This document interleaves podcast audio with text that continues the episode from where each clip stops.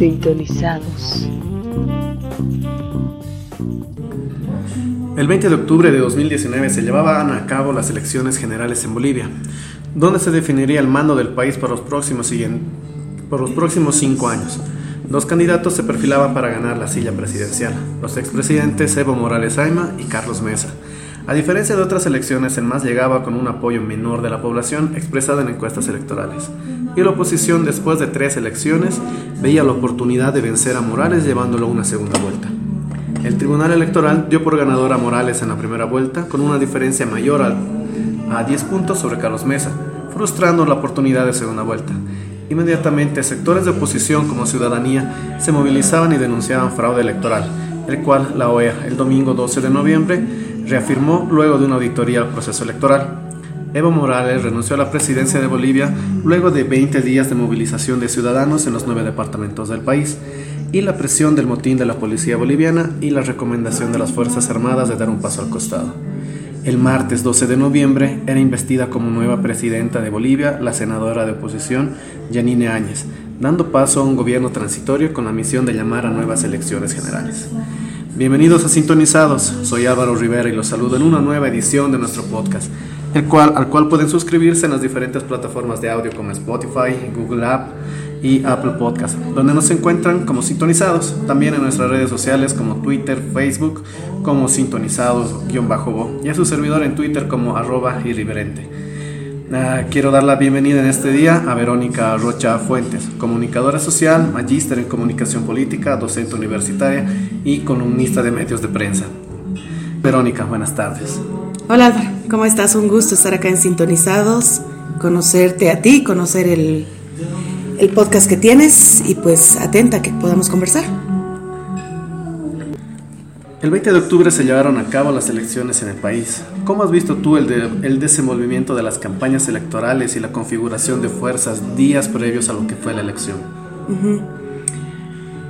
A ver, creo que la campaña electoral previa al 20 de octubre ha sido una campaña electoral a la que ya estábamos de alguna manera acostumbrándonos, no para bien precisamente, pero que ha estado asignada como han estado asignadas algunos de los últimos procesos electorales que se han realizado anteriormente.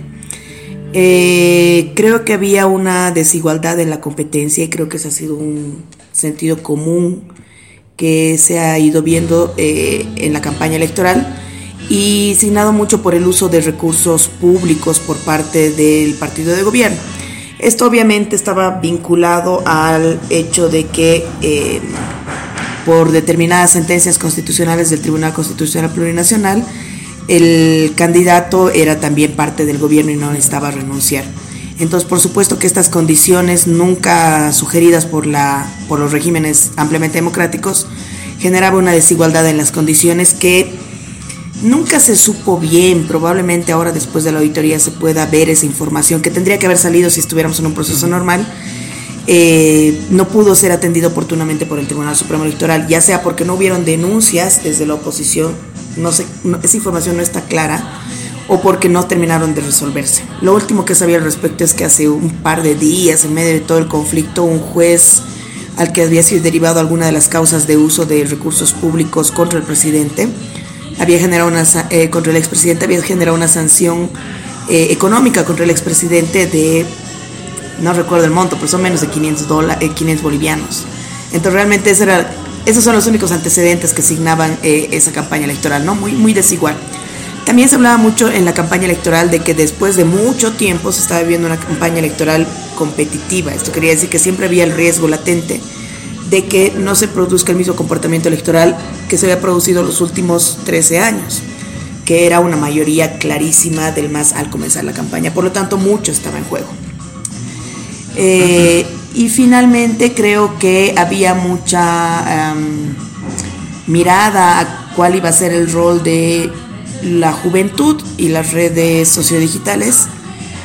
La juventud porque había un dato que era que el padrón electoral estaba conformado en un gran porcentaje, no recuerdo ahorita si es el 60%, por una población joven, que muchos de ellos iban a asistir por primera vez a hacer su primer voto Y el tema de las redes sociodigitales porque había una corriente mundial y Latinoamérica de que, latinoamericana de que desde el 2011 más o menos eh, varios procesos en Latinoamérica se han ido definiendo por acción en, en espacios digitales.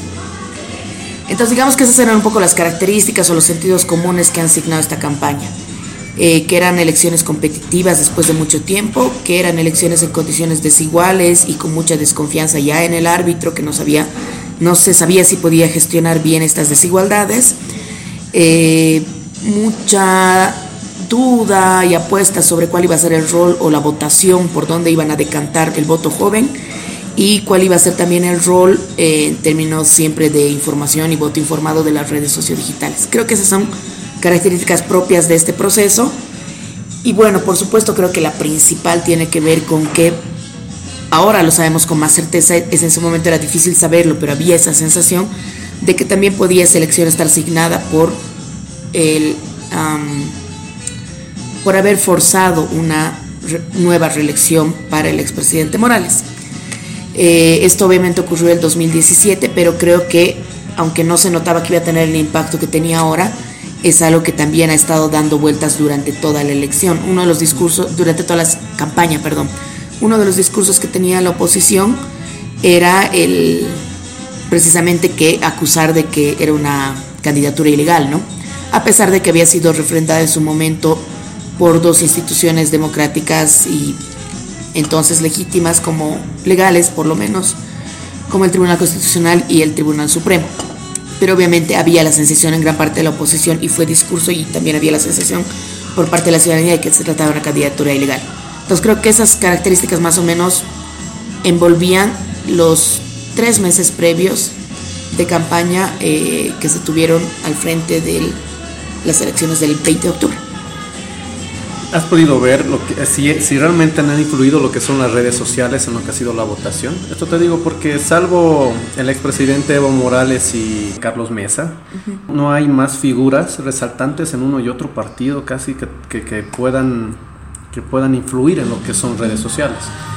Para mí lo que ha sido la, la, parte del manejo de campaña en redes sociales se ha, se, ha se ha, terminado viendo más en lo que ha sido la campaña de, de los llamados guerreros digitales por parte del, del entonces oficialismo y gente que seguramente también la tenían los partidos de oposición. Sí. Yo creo que, a ver, se partía con algunos supuestos ya dentro de este ámbito en específico del uso de redes en esta campaña. Uno primero era el tema de la desinformación. Ese es un ámbito grande y estaba muy relacionado con los procesos de desinformación que habían sufrido otros países en procesos electorales concretamente por ejemplo Brasil, que había dado un resultado basado en muchas campañas de falsas noticias transmitidas a través de WhatsApp. Eh, no, creo que en ese caso no fue la situación de Bolivia, creo que no hubo una incidencia real. Sé que hay estudios en curso que nos darán un poco más de datos y, de, y, le darán un poco más de carne a esta hipótesis, pero en inicio creo que el tema de las falsas noticias que, que, puso a mucha gente a trabajar acá, se armaron dos verificadoras, había muchas campañas de, de tratar de mantener la campaña limpia y lejana a las falsas noticias. Eh, creo que al final no terminó teniendo una incidencia en la campaña como tal. O por lo menos una incidencia eh, notoria, de peso. Sí ha circulado falsas noticias, sí, ha, sí se ha tratado de hacer campaña a través de mentiras y demás, pero tampoco eh, de manera excepcional o que no hubiera ocurrido antes en, términos de campañas de contraste, campañas negras y demás. Entonces creo que en el sentido que se usa, que se trata de utilizar las redes para campañas de desinformación, no me da la sensación de que en la campaña haya tenido tanta incidencia. El otro ámbito es el uso de campañas ya desde casas de campaña para generar campaña como tal, campaña y propaganda. Ahí entraría un poco lo que tú señalas, sí creo que ha habido una, y se ha notado, y no es secreto porque está, está ahí, estuvo ahí, eh, mucha acción de gobierno a través de, em, a través de instancias gubernamentales para generar climas y sensaciones de bienestar económico. El eslogan el, de la candidatura del expresidente era futuro seguro. Es decir, sí ha habido una gestión muy fuerte en redes de generar un clima, más que direccionar directamente un mensaje de vote por el expresidente. Sí, sí se ha buscado y creo que eso se ha notado porque era algo que más o menos tenía sintonía entre los medios, entre comillas, tradicionales, televisión y demás, y las redes sociodigitales. Y en el lado de la oposición también se nota muchísimo el uso de, de videos, cosa que no se había visto antes. Ha habido mucho uso de videos y mucho uso de propaganda pagada en Facebook. Eso creo que ha sido eh, inédito. Los, los, números realmente eran bastante fuertes. Yo tengo algunas capturas que estoy tratando de organizar para algún momento. Pero sí ha habido mucho también de eso, mucho movimiento en Facebook y mucho uso de recursos audiovisuales para dar mensajes y para construir mensajes en torno a los candidatos, llámese Mesa, llámese Ortiz, llámese Evo Morales. Pero ahí tampoco tengo la impresión de que alguno haya sobresalido o alguno haya generado una tendencia a un cambio de voto. Creo que han estado apostados a generar climas de discursos ya estipulados, con el expresidente Evo Morales futuro seguro, estabilidad, con el ex candidato Ortiz eh, siempre estuvimos en la oposición y nosotros nunca transamos, y con el ex candidato y expresidente Mesa, nosotros somos la opción democrática eh, y siempre el relato democrático, ¿no? Entonces creo que más bien sus campañas en redes sociodigitales de estos tres candidatos que han sido los más, los con mayor apoyo en, los resultados que ahora por supuesto están puestos en duda, ha sido el de generar climas que refuercen estos sentidos. Lo cual en términos de campaña está bien, porque para eso se hacen las campañas organizadas, cuadriculadas, planificadas, para reforzar un mensaje. Y creo que esos mensajes les han quedado claros a la ciudadanía. Creo que lo que yo expongo se lo dices a cualquier ciudadano y que más o menos haya estado esos días en el país, tiene esa sensación. De ahí a que haya habido un impacto, ya sea por desinformación o por campaña de las redes sociodigitales en la campaña, creo que no. Después, por supuesto, han pasado muchas más cosas que seguramente las conversaremos. También tocabas otro punto que era la, la repostulación del expresidente Morales. Ah, recordemos un poco, la primera elección que, a la que asiste Evo Morales es el, el año 2002, donde saca un importante un, un, segundo lugar frente a Gonzalo Sánchez de Lozada. Posteriormente gana la elección del 2005 con un 53.7% más o menos, el 2009 y el 2014 con un 63 y 64% de la votación. En todo este tiempo que, que, Evo Morales estuvo en el poder, que el, que el MAS estuvo gobernando, ¿cómo se entiende que no se haya podido tener liderazgos alternos para, para, para, para campañas electorales siguientes? Y en eso yo me voy. Todo el mundo ha terminado mm, teniendo una figura negativa de Evo Morales no por una gestión de gobierno, sino por, por reelegirse y, en, y violar uno lo que es la constitución y otro lo que es un referéndum. ¿Por qué el MAS no pudo generar liderazgos alternos Evo Morales? Y yo me voy a una hipótesis, ¿no? ¿Por qué no el ex canciller uh, Choquehuanca pudo haber postulado 2009 y tal vez ya teníamos a, oh, perdón, en 2014 y tal vez teníamos un Evo Morales en esta nueva elección 2019 ganando de manera amplia, ¿no? Sí. Eh, yo, a ver, eh, pensando solo en el más y tirando algunas hipótesis, yo no estoy de acuerdo en que no se hayan generado liderazgos. Más bien creo que este constructo medio raro, que no, que no es un partido político en rigor, que es el movimiento al socialismo, es una de las organizaciones, y eso creo que es bastante indiscutible, es una de las organizaciones políticas que en los últimos años ha sido más fortalecida y construida en las bases. Eh, no solo por su ascenso vertiginoso al poder, sino por todo el tiempo en el poder. Por supuesto, eso te da condiciones óptimas para generar una estructura política interesante, territorial y demás. El MAS siempre se ha vanagloriado de ser esa estructura, con estructura en todo el país, con alcance territorial, con renovación de liderazgos, etcétera, etcétera. Y te lo pongo como un ejemplo. Yo creo que del MAS es de la, de la organización política que más puedes tirar nombres y la gente lo sabe, ya sea porque han estado en función de gobierno o porque han ido ascendiendo. Estoy pensando incluso en eh, líderes jóvenes.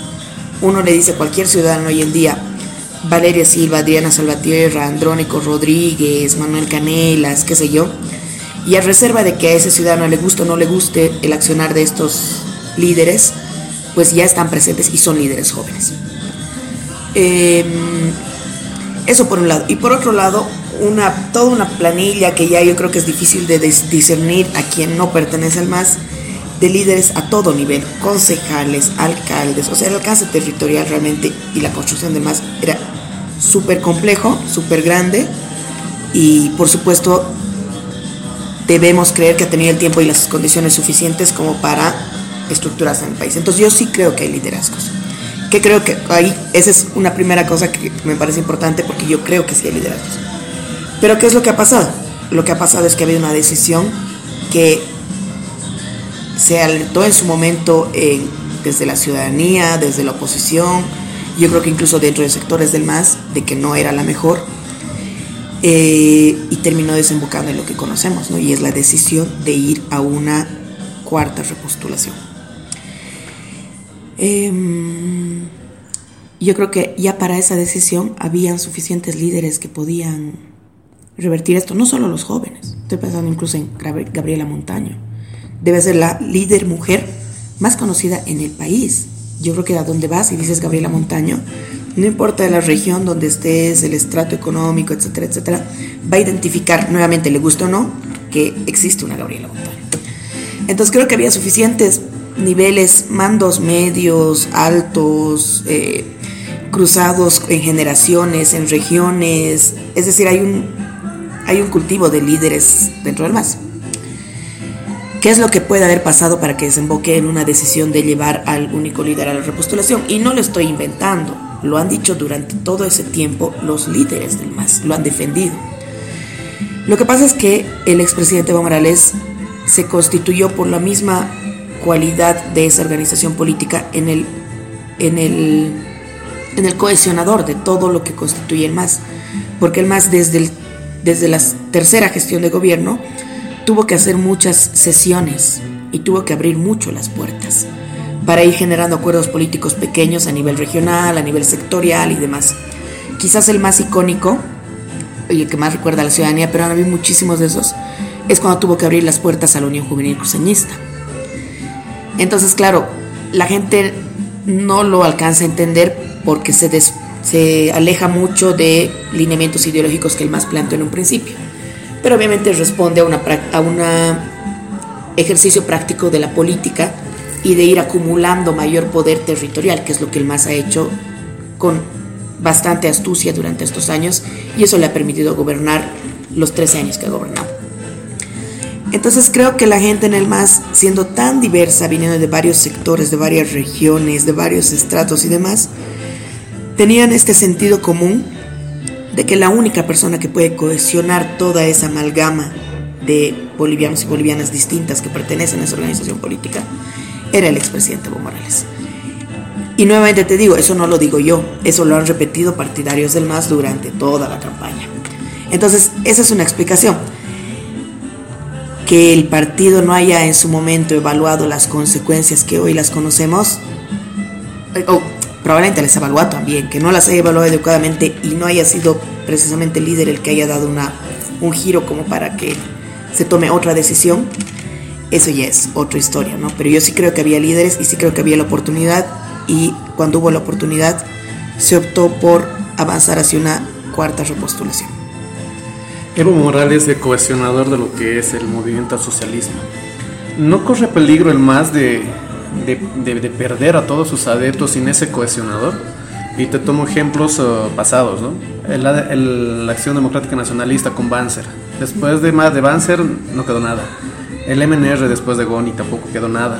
Y con DEPA, UCS, con, con Max Fernández, con DEPA, con Carlos Palenque.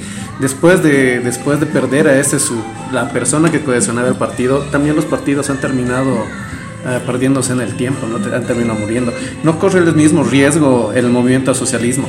Tú me dices que hay un montón de líderes, y sí, los hay, hay un montón de figuras, pero sin ese ente cohesionador, cohesionador ¿va a poder seguir el, el movimiento al socialismo para adelante? Es difícil responder el si va a poder seguir para adelante. Lo ideal en modelos democráticos es que todas las organizaciones políticas puedan seguir hacia adelante liberándose del líder o la líder. Pero esto que estamos manejando tú y yo como elemento cohesionador o sujeto cohesionador, en rigor se llama un caudillo. Y por supuesto que nuestra política es caudillista. Y no es caudillista desde Evo Morales ni se va a acabar el caudillismo con Evo Morales. tenemos lastimosamente un sistema democrático basado en caudillismos. Y lo dice nuestra historia democrática. Y lo dice la historia de, cómo ascienden nuestros presidentes y luego cómo se van. Y es así como un, un bucle en el que vivimos.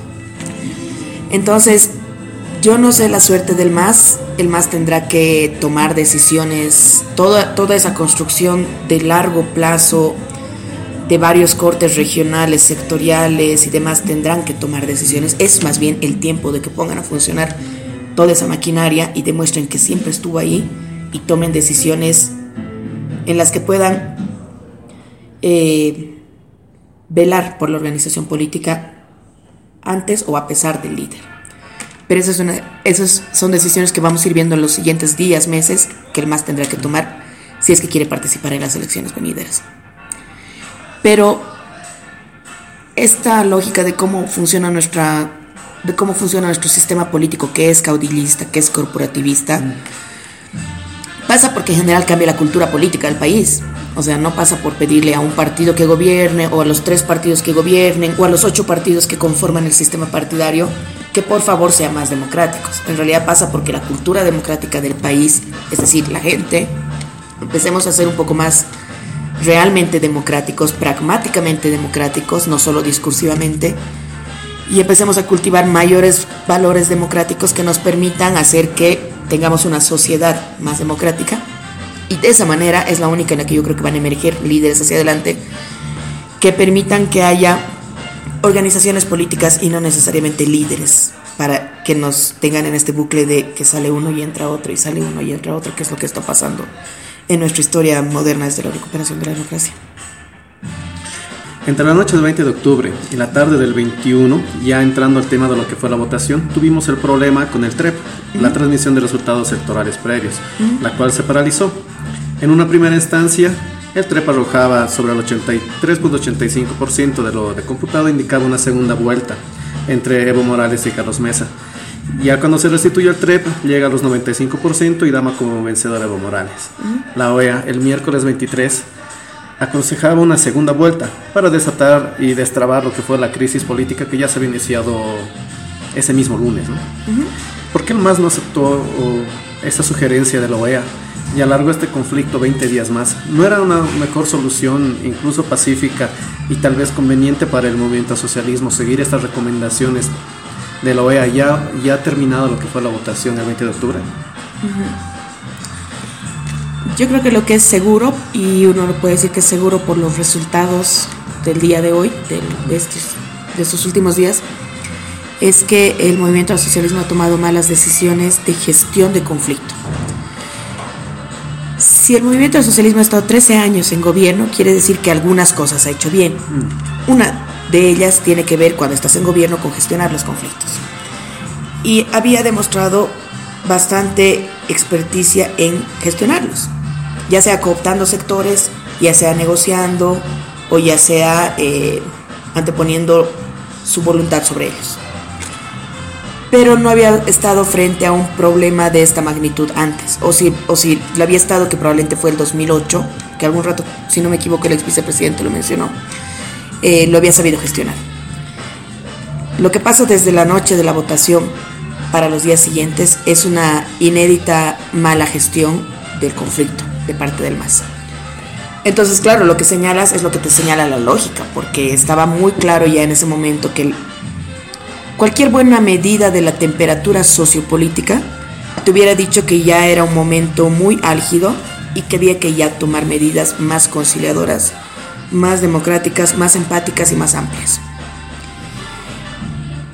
Pero, y bueno, y se tomaron otras que por supuesto hoy en día podemos evaluar como malas decisiones. Si se trata de buscar una explicación, yo sin mucha certeza igual me, mandaría con alguna hipótesis. Creo que tiene que ver también con la forma de hacer política. Eh, las, los últimos años, por lo menos, es muy difícil evaluar los tres años en conjunto, por eso me voy solo a los últimos años. Creo que el MAS ya andaba desgastando esta apertura democrática en la resolución de conflictos. Si bien en algún momento los había sabido resolver a través de diálogo, a través de sumar sectores y demás, pareciera que eso, esa acumulación ya se le había acabado, ya se le había agotado, que realmente ya no quedaba margen para, eh, para poner el diálogo sobre la mesa y, y tratar de subsanar el conflicto. Creo que ellos, o por mala lectura o por forma de hacer la política, determinaron tener una posición dura y firme. Que claro, cuando tienes todo el gobierno a tu favor, creo que también puedes hacer esa apuesta. No salió bien, por supuesto. Pero creo que la comprensión de que de tener un resultado a favor, esa, esa noche el resultado era a favor. O sea, cuando se reactivó el TREP, ¿no? De tener el gobierno y de tener legitimidad en las calles, en las organizaciones, reconocimiento internacional, todas esas condiciones llevaron a tomar una decisión férrea respecto a que esos eran los resultados y a declararse ganador. Em, entonces yo creo que realmente era muy difícil prever, aunque había la posibilidad de prever que los ánimos ya estaban muy caldeados. La misma noche del domingo cuando el TREP empieza a, a, desaparecer de la visión pública.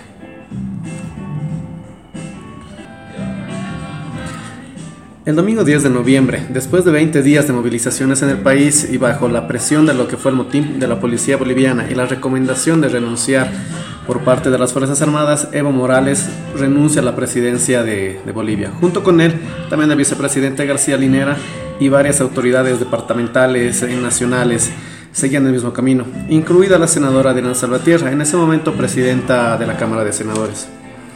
¿A qué se debe a que el MAS, en la figura de Adriana Salvatierra, en ese momento presidenta del Senado, no haya tomado las riendas del, país después de la, renuncia de, Evo Morales?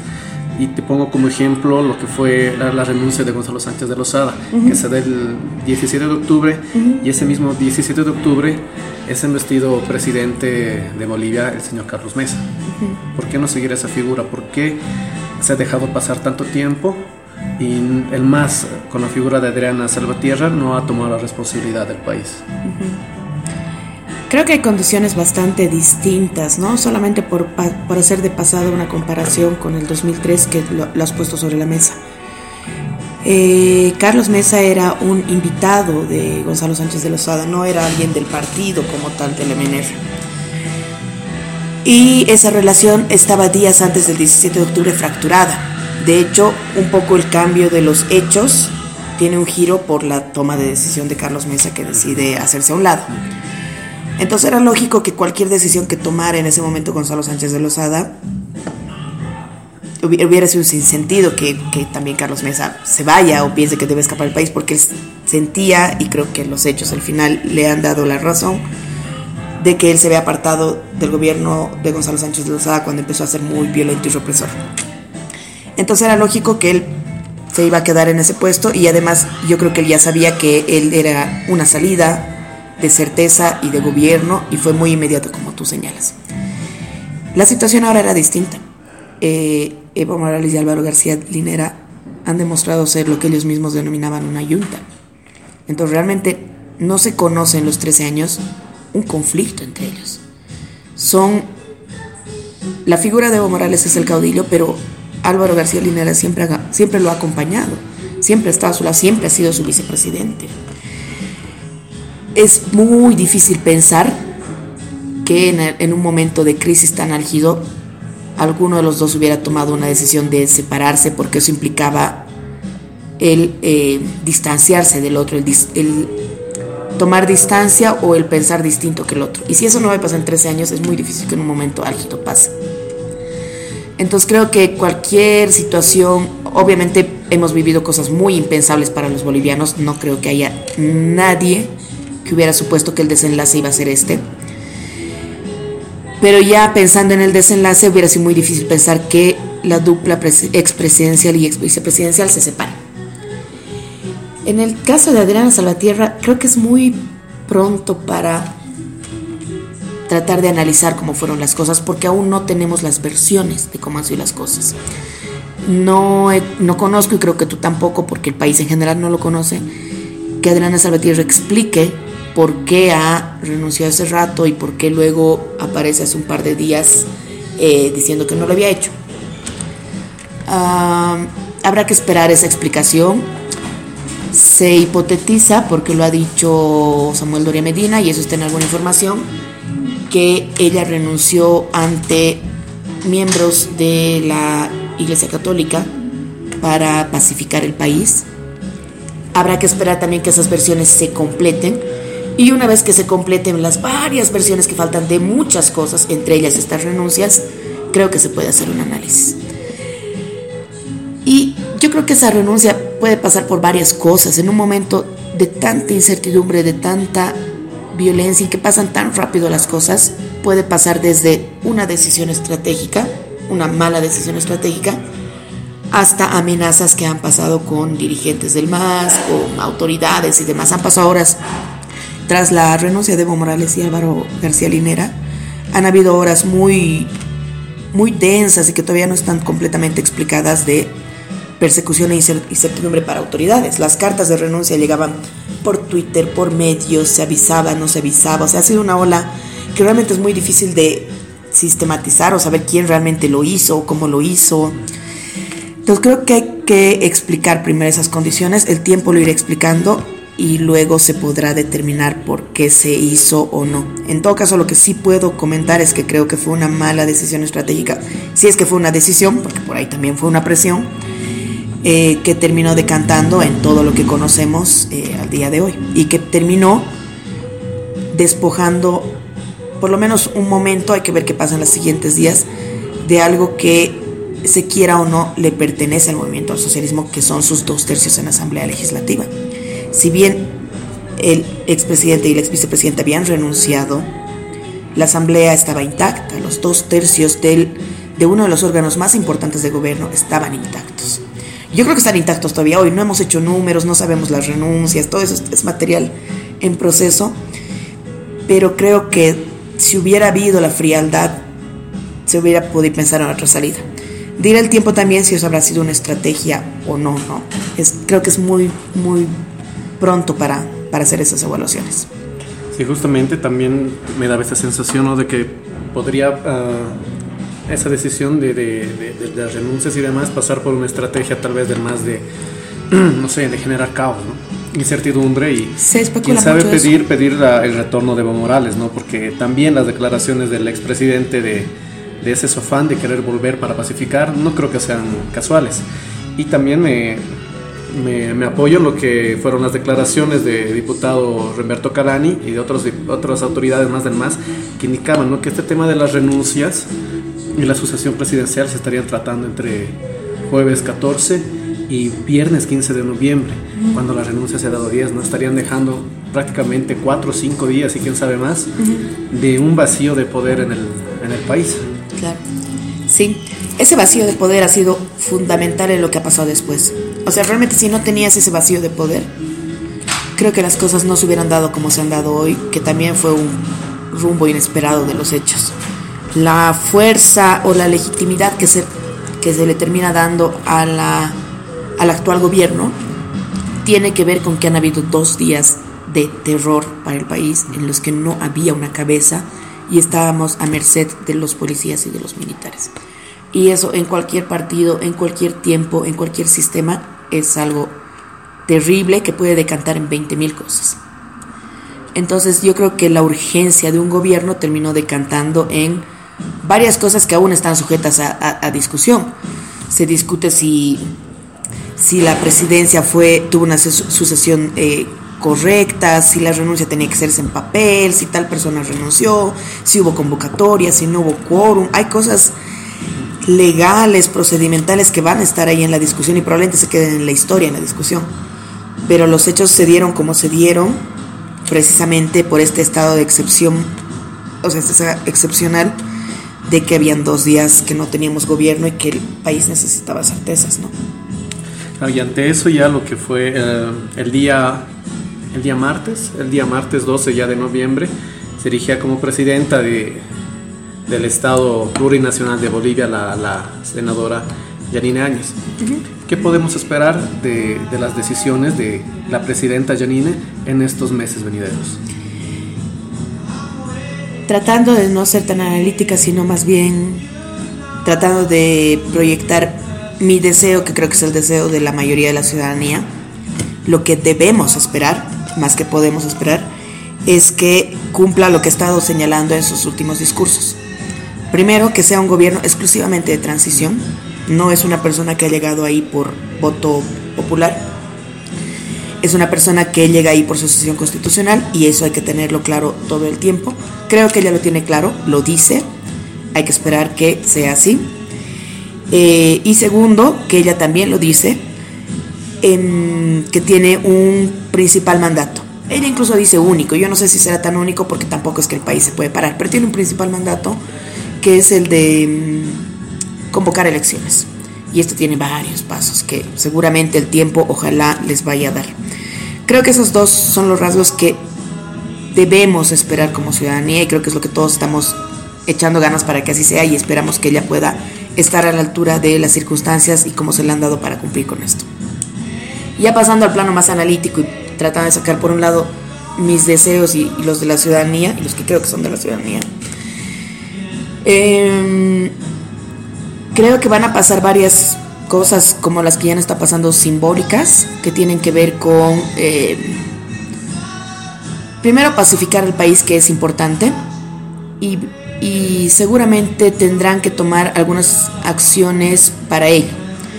Creo que ya están apareciendo y eso me parece bueno, como por ejemplo el nombramiento de la nueva ministra de Culturas. El tema, de todo lo que ha sido el conflicto ha estado asignado por varios momentos pequeños, grandes, que han ido incendiando más el conflicto. Y creo que ahora lo que les toca así muy inmediatamente es dar señales para eh, apaciguar los miedos y las incertidumbres de la gente. La gente tiene miedo por una quema de huipalas a que aparezcan brotes de racismo, de discriminación, de segmentación. Hay que ir curando esas incertidumbres, hay que ir curando esas heridas. Em, por cómo está el país complicado, hay mucha incertidumbre económica, no se sabe si va a haber aguinaldo, si se va a llegar a fin de año, si va a haber Navidad. Hay que ir curando esas incertidumbres económicas, hay que ir de volver normalidad. Eh, hay mucha, hay aún, ya se ha ido curando un poco, incertidumbre institucional, aún faltan unos tres o cuatro ministros por designar, hay incertidumbre en las instituciones gubernamentales, es todo un estado muy grande que ha quedado realmente desgobernado, eh, hay que ir dando certidumbre en las instituciones para que sigan funcionando, las instituciones de servicios públicos, todo este conflicto ha llegado incluso a niveles de, eh, gobernaciones, de municipios, han, han renunciado alcaldes, han renunciado gobernadores, los consejos y las asambleas están encargando de reponer esas autoridades, tratando de dar alguna certidumbre institucional, ¿no? Entonces creo que hay que ir dando varias certidumbres institucionales, democráticas, económicas y también sociales, culturales y simbólicas y democráticas de que esos van a ser los mandatos de esta presidenta. Em, creo que esa es la labor que tiene que hacer ahora. Em, pareciera apuntar a que para ello van, esperemos que así sea.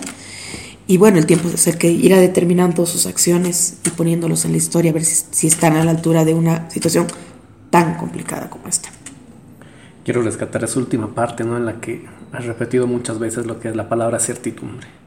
Y realmente es lo que necesitamos en estos momentos asiagos, ¿no? Que estamos viviendo en, en, en toda la extensión del territorio nacional, después de, de la incertidumbre vivida durante varios días y la ola de violencia que también ha azotado varias ciudades. Que este gobierno no dé certidumbre, seguir adelante y esperar lo que son las prontas elecciones. Te quiero agradecer, Vero, por la participación en este nuevo capítulo del podcast. Muchas gracias. Gracias a vos, Álvaro. Un gusto. Saludos a la gente de Sintonizados y pues hasta pronto.